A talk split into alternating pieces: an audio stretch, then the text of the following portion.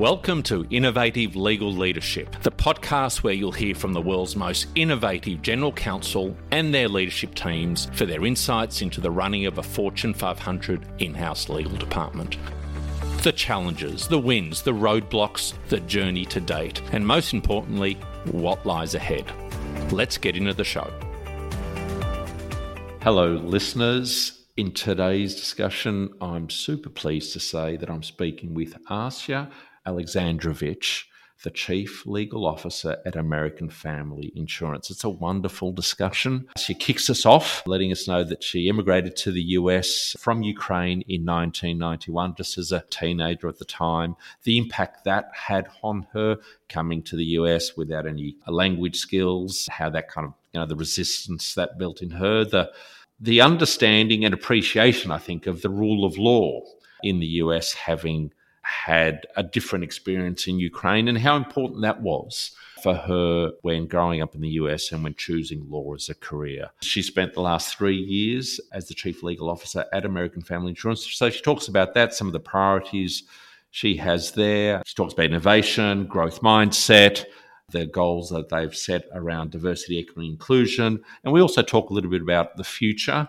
and the future challenges for legal as well as uh, CLOs and GCs, regulation, data privacy, cybersecurity. So it's a fascinating discussion, and Asya is a delightful, delightful interviewee. So I had a fantastic time, and you know she's obviously has a, a very strong personal impact for her given the current war in Ukraine. So she talks a little bit about that too. I'm sure you're going to love the discussion. So, in the usual fashion, sit back, chillax, and enjoy the episode.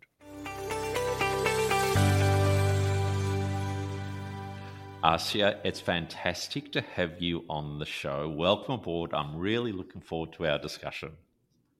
Thank you, Jim. I'm excited to be here. Fantastic.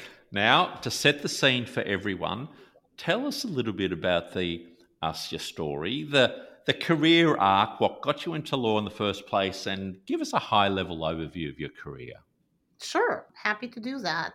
So I was born in Ukraine and I immigrated with my family to the United States in 1991. So um, had a little bit of a different start than maybe maybe yep. some people, but that certainly has formed the foundation for what I've become as I as I grew older. Definitely grew up in different economic conditions. I have seen things that I know my kids have never seen and hopefully will never see. I went to high school in the United States. It, it was a big um, shift and a big shock on the system to move as a teenager.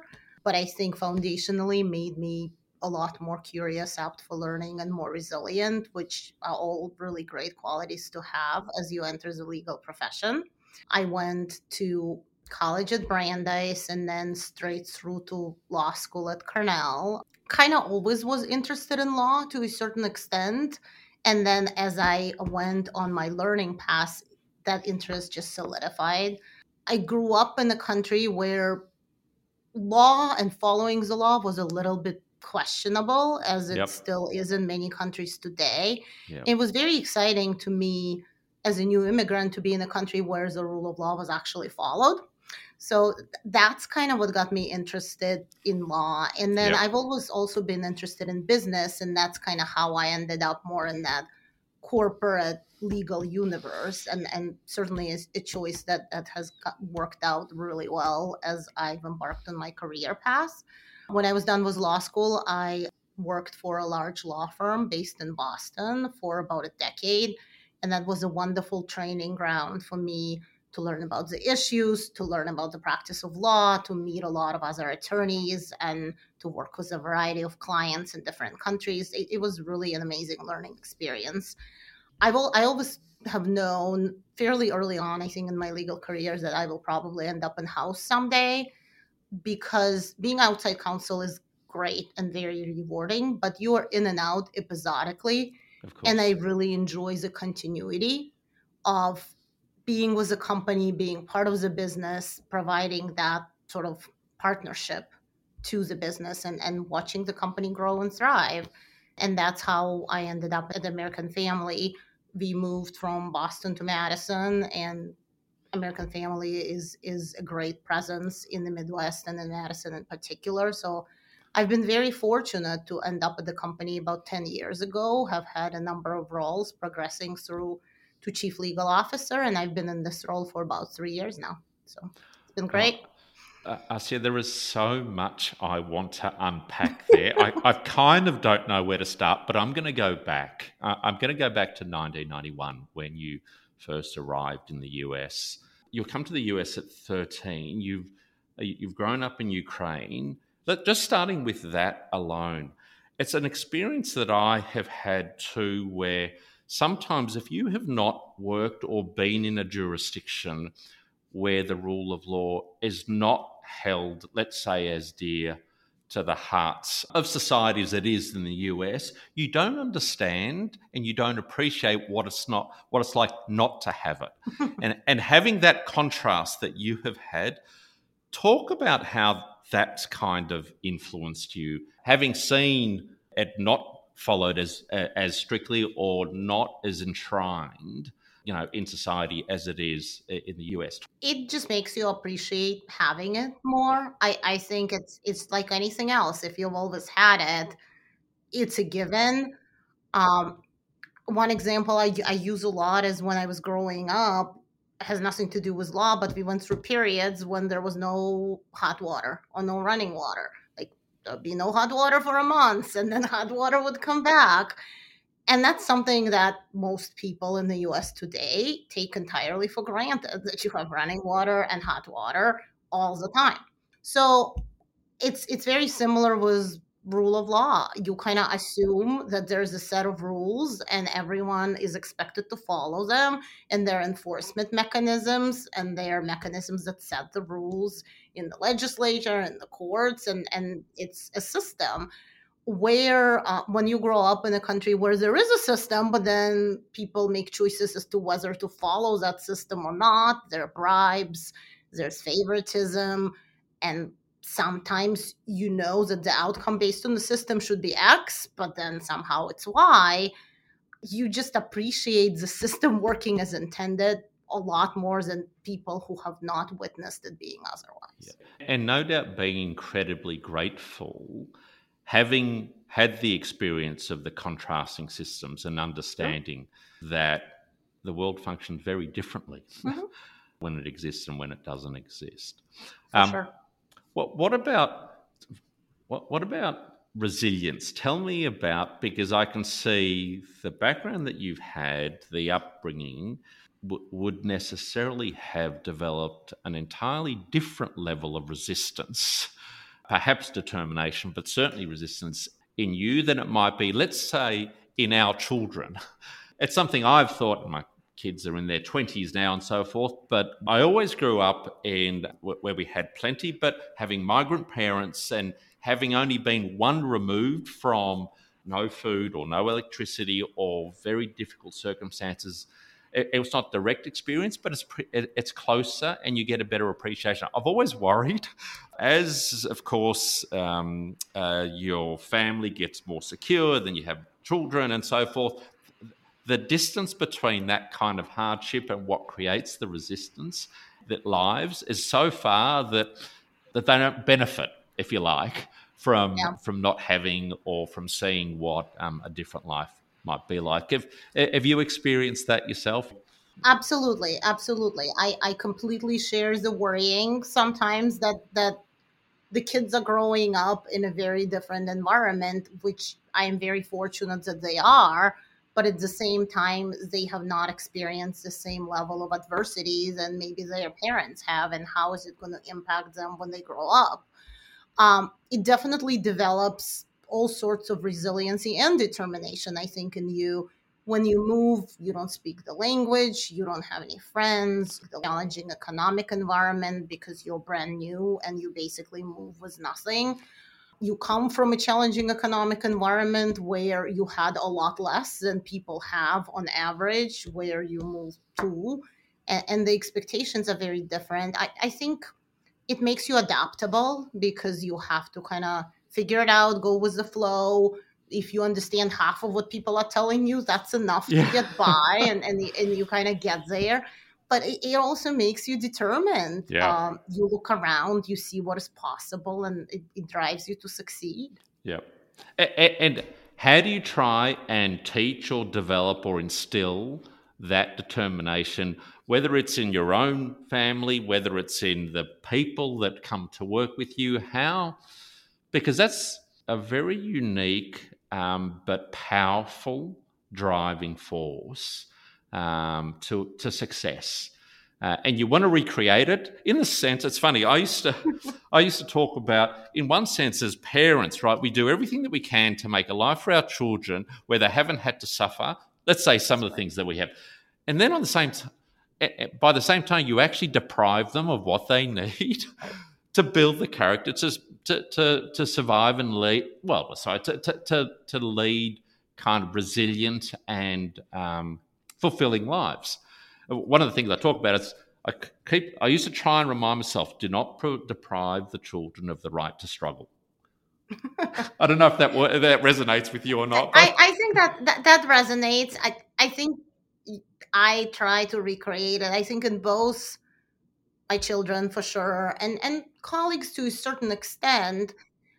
By it's not the same. The circumstances they live through will never be the same, and that's a good thing but it, the, the way I typically approach it is letting them figure things out on their own and maybe pulling back on the natural inclination of being more of a helicopter parent and kind of letting them letting them speak for themselves letting them advocate at school letting them they tend to be fairly competitive but also sometimes things don't go your way and you fail and you don't win and it's okay because you learn from not winning and you grow from that because they can't always have what they want and they can't always win um, and it's true to a certain extent i think in the workforce as well. You you strive for things that you may or may not achieve. You need to stretch and that develops that muscle to think bigger and go further knowing that it's okay that sometimes things don't work out and sometimes you don't succeed. And and that i think leads us as individuals as businesses as companies to grow and innovate and, and kind of try new things that security of not always doing what you know how to do but being okay with doing something new knowing that it may not work out just reflecting on a discussion i had only a few days ago with um, with my both of my girls when I told them that it's very rare you very rare you go into a job knowing exactly what you need to do. In fact, I confess to them, sweethearts, most days I don't know what I'm actually doing. Okay?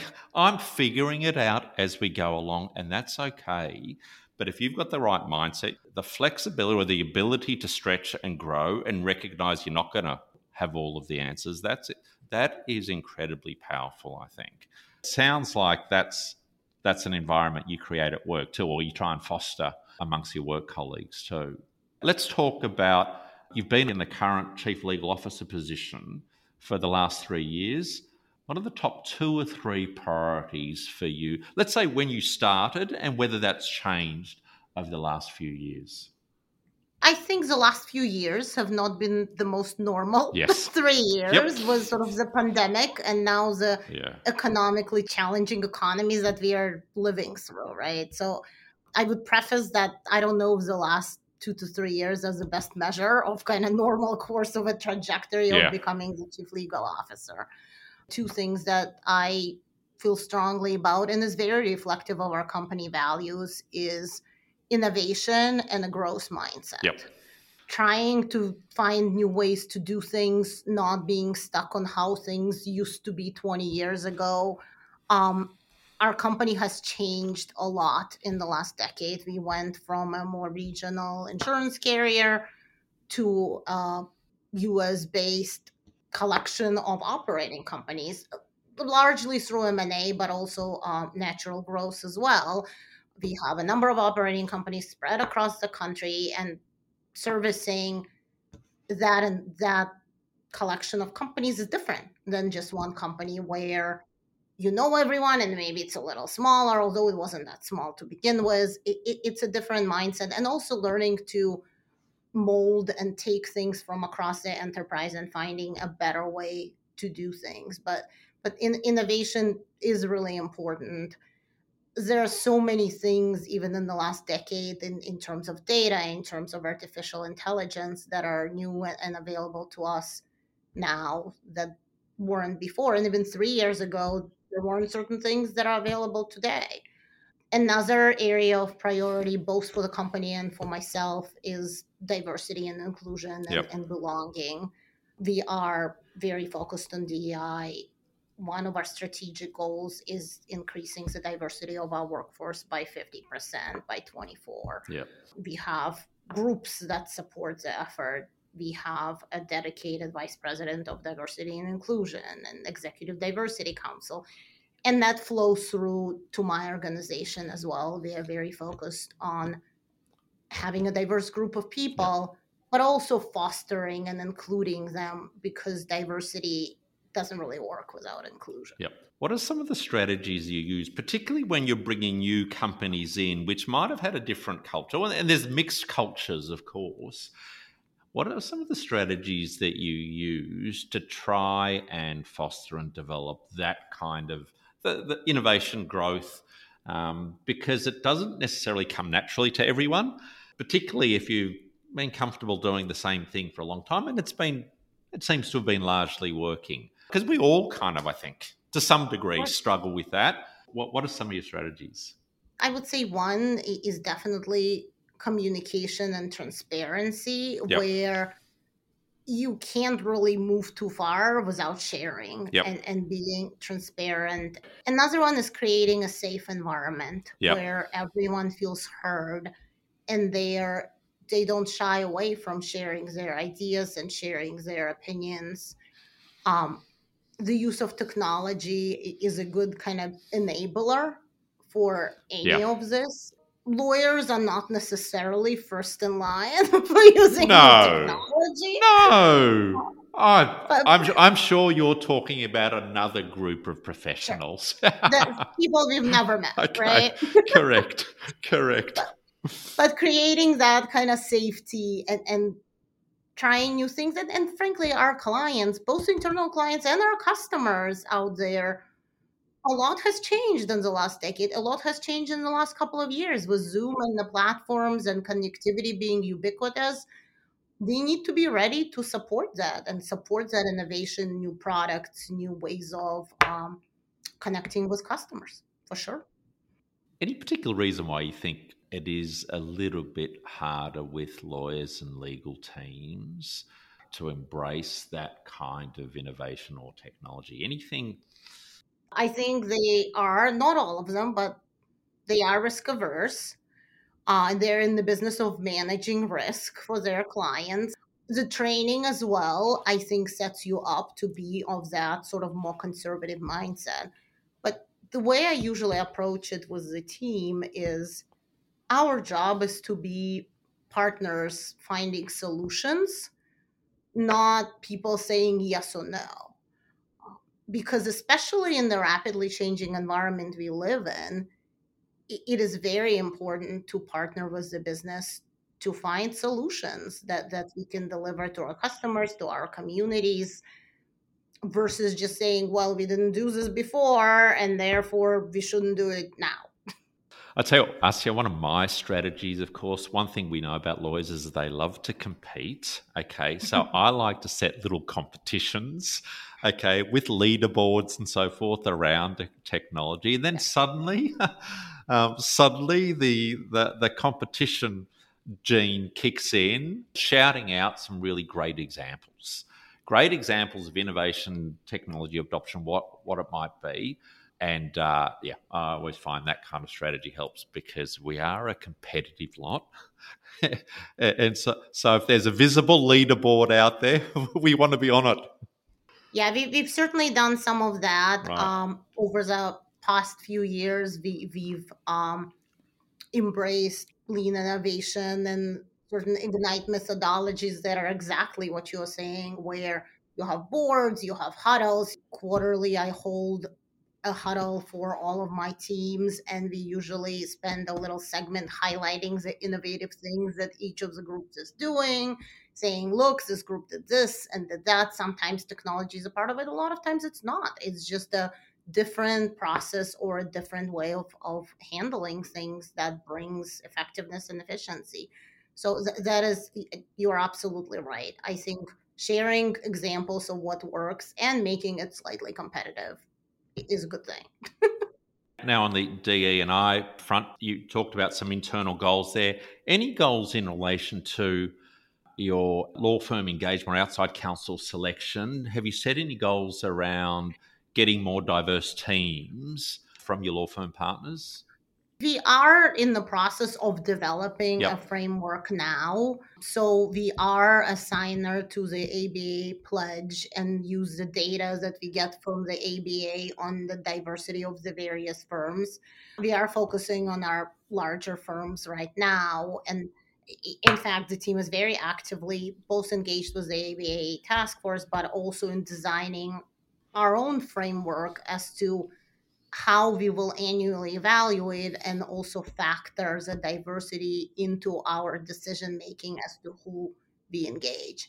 And that is very much in line with other vendor diversity efforts that are yep. going on at the company. And this is kind of our version and our flavor with respect to outside counsel yeah, in particular. Yeah. Because typically it's the legal department's biggest vendor, if you like. We don't like them calling For them sure. vendors, but it's no surprises that that's where the focus is on improving uh, diversity. Yeah, that that is certainly one of our biggest levers, and the second biggest lever would be hiring and yes. making sure that you are when you hire you look at diverse slates and and make decisions accordingly so that your diverse workforce is representative of the customers we serve. What are some of the challenges you see for the legal industry, for general counsel perhaps, and the legal industry in the course of the next three, four, five years? Are there any big themes for you in terms of challenges that, that you see on the horizon? I, I think there are a number of areas. Some some of them are industry specific. We are in a highly regulated environment being an insurance company. So there's a lot of regulation that we obviously comply with on a daily basis, but also a lot of change in regulation, and, and we are regulated at the state level. So we're dealing with changes in yeah. regulations uh, at by 50 states. That is something that we are very good at managing, but I think the pace of change has impacted the regulatory yeah. environment as well. There's sort of more coming down the pike and more agility is needed to quickly comply with all of the new regulations coming, in particular in the area of data yeah. and artificial intelligence, which has been in the news and, and yeah. which is really, really important to us as an insurance company because we are in the business of data and we are in the business of pricing risk. That is certainly an area of focus for us in legal, but overall as well. they are very focused on responsible use of data and artificial intelligence and making sure that we dot the I's and cross the T's in terms of consumer privacy and in terms of making sure that our models are operating as intended mm. and, and handling customer data with care, yeah. which it's a resource entrusted to us and we are doing our best to use it appropriately. Um, that I think is one area overall um, that, that is important, but especially important to us yep. as being in, in the insurance industry. And, and it doesn't sound like, um, Asya, that that's getting um, going to get any easier in the coming years. It's going to get more complicated, more regulated. There have been efforts for federal privacy legislation, which haven't moved forward we'll see if they succeed the next time but but i think it's challenging to find the middle ground that everyone is comfortable with. One thing you just mentioned there i just want to pick up on you mentioned just um, make sure that, that you're using data responsibly. I take it that examples of where that might not be happening is when for example there might be an unintended bias that causes a result which is unintended by the by the use of the data. Is that the kind of thing um, which is top of mind and making sure it doesn't happen for you for sure. And and we have seen examples of that with companies where somebody will write an algorithm for hiring people feed in the factors of success, run the algorithm, and have an unintended consequences of yeah, I don't know, ninety five percent male candidates. Yep. Uh, so that that has happened, Yeah. and I think you have to be thoughtful holistically of the data you're putting in and and you're getting out. We do have a, a robust model risk management Yeah. group within our enterprise risk management function that is going through the models, Yeah. making sure everything is cataloged, making sure the right inputs are going in. And I think it, it sort of becomes the core for your engineering teams and your data Yeah. teams and your regulatory and legal teams and privacy sort of overarching on top of all of that. And just making sure that we are vigilant all along that chain, um, bringing value to our customers Yeah. in the end. So for sure. A- a- And thinking uh, again about the the challenges ahead, anything in particular that you think from a GC or a CLO perspective, you're just going to have to be constantly vigilant about and um, in order to succeed in the future. I mean, what what you picked up around data and, and increasing regulation, absolutely key. Anything else that you think is going to be a must in your armory? A, a few other areas uh, uh, come to mind. Cybersecurity is top of everybody's mind, somewhat also connected to data and privacy. But I think, especially with the pandemic, the there's been a dramatic rise in ransomware incidents and attacks. Uh, according to my colleagues who are much more technologically advanced than I am, we get attacked hundreds of orders of magnitude more now than we did before the pandemic. There are lots of threat actors out there. And the legal teams partner very closely with the cybersecurity teams on making sure that we have all the right tools and we are prepared in the event that we are attacked so, so that we can respond appropriately and hopefully prevent. Another area on the litigation front, we, we live in, in a very active Yeah. environment. Yeah. There are a lot of reptilian theories out there. There's social inflation. Yeah. There are uh, many trends that we need to stay on top of to make sure that our customers are Yeah. protected and, and we advocate on their behalf.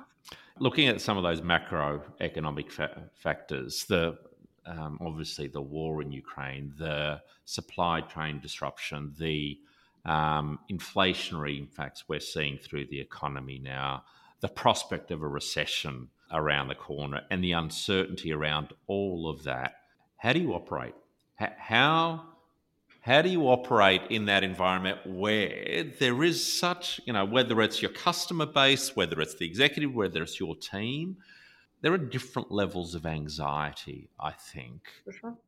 right now. And being a leader in this environment, I just think has a has a new level of kind of ex- complexity because of that anxiety and that uncertainty. It's always harder to operate in a challenging Yeah. economic environment, and that is most certainly where we are today.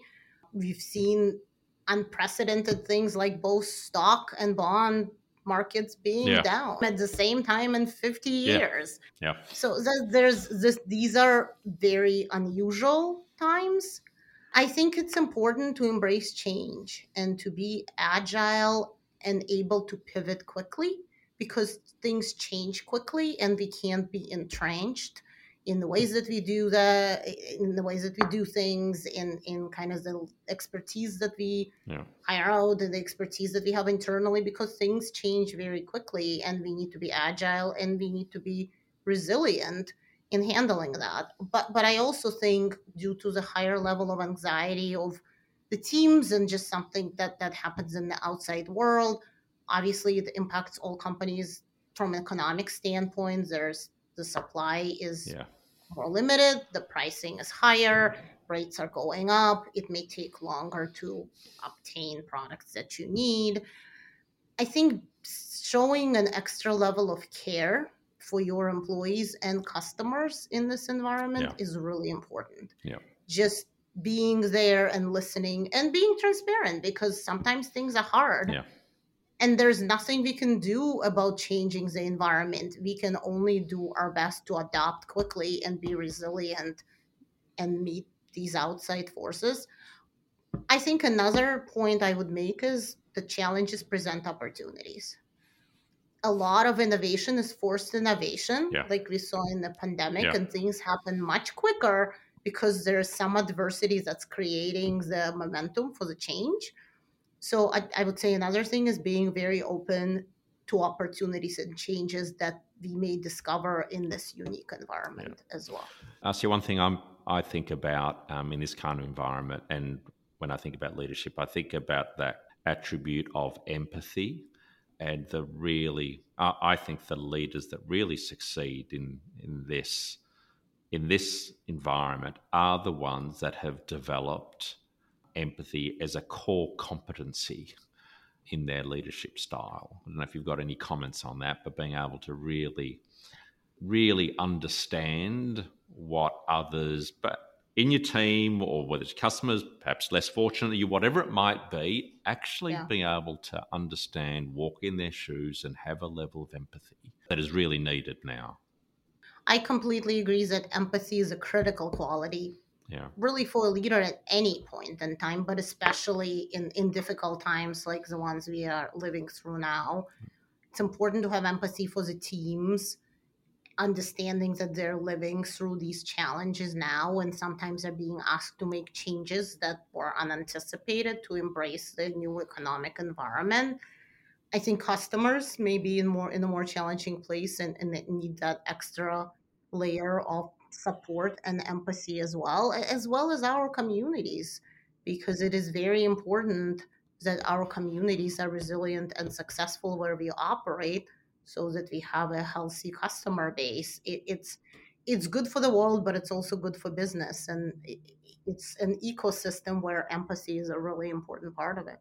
Asi, I'll, I'll wrap up with some questions we haven't talked about. I'm going to ask you: Are you prepared to share how is the the war in Ukraine? How has that affected you personally? I don't know if you've got any family uh, there at the moment. I, I do have some um, non-immediate family. I have an uncle and a cousin there. My immediate family is is all in the United States. The word I typically use to describe it is surreal because when I look at, at sort of the atrocities that are happening, it reminds me of the footage that I've seen from World War II yeah. quite a bit Yeah, which and it's very disturbing to me to know that you know 80 years later as a society we are a little bit in that same place unfortunately.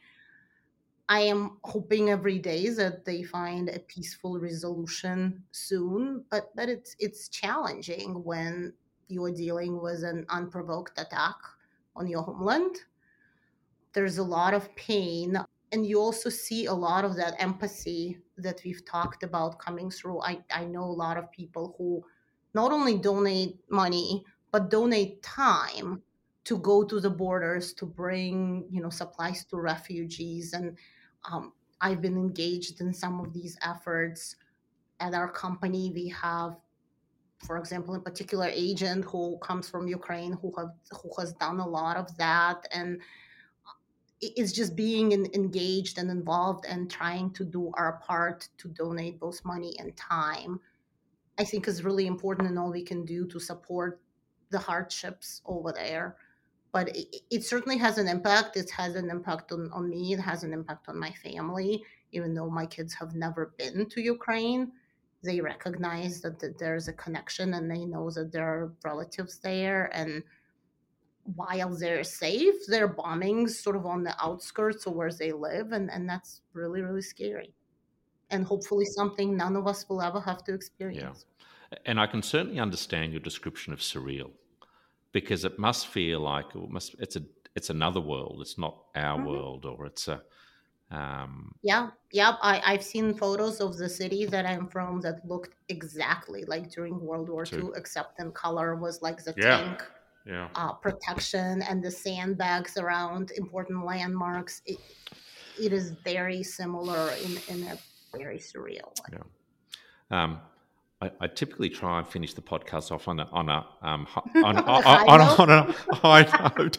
I didn't do a great job on that one, but but it's important, and obviously it's it's real and something that is having a massive impact on the entire world. Ask yes, one question I often ask: advice that you'd give to your 25 year old self. Doesn't sound honestly. Doesn't sound like you need a whole lot of advice, but uh, anything that you look you back you look back now, you go, I, I spent too much time worrying about that, or what, what what advice would you give? I would say it's sort of having a somewhat longer term view and, and perspective. Yeah that sometimes things don't go exactly as planned, but that may be a good thing. You just have to kind of go with the flow a little bit and, and let things play out. I, I, think that's something that I certainly have learned with age. Yep. Having sort of that broader perspective and knowing that sometimes things work in mysterious ways and, and also that you can't control everything. Because I I do think that as a lot of lawyers do, yeah. there's a tendency to desire for predictability and control. And as you grow a little more mature in your career and in your life in general, I, I think there's more of an appreciation that would have probably saved me some stress on the front end. Yep. I, I think having a family has a lot to do with that as well, where you do the best you can to give your children kind of everything you want to give them but ultimately there are their own people who make their own decisions and you just embrace it and go with the flow.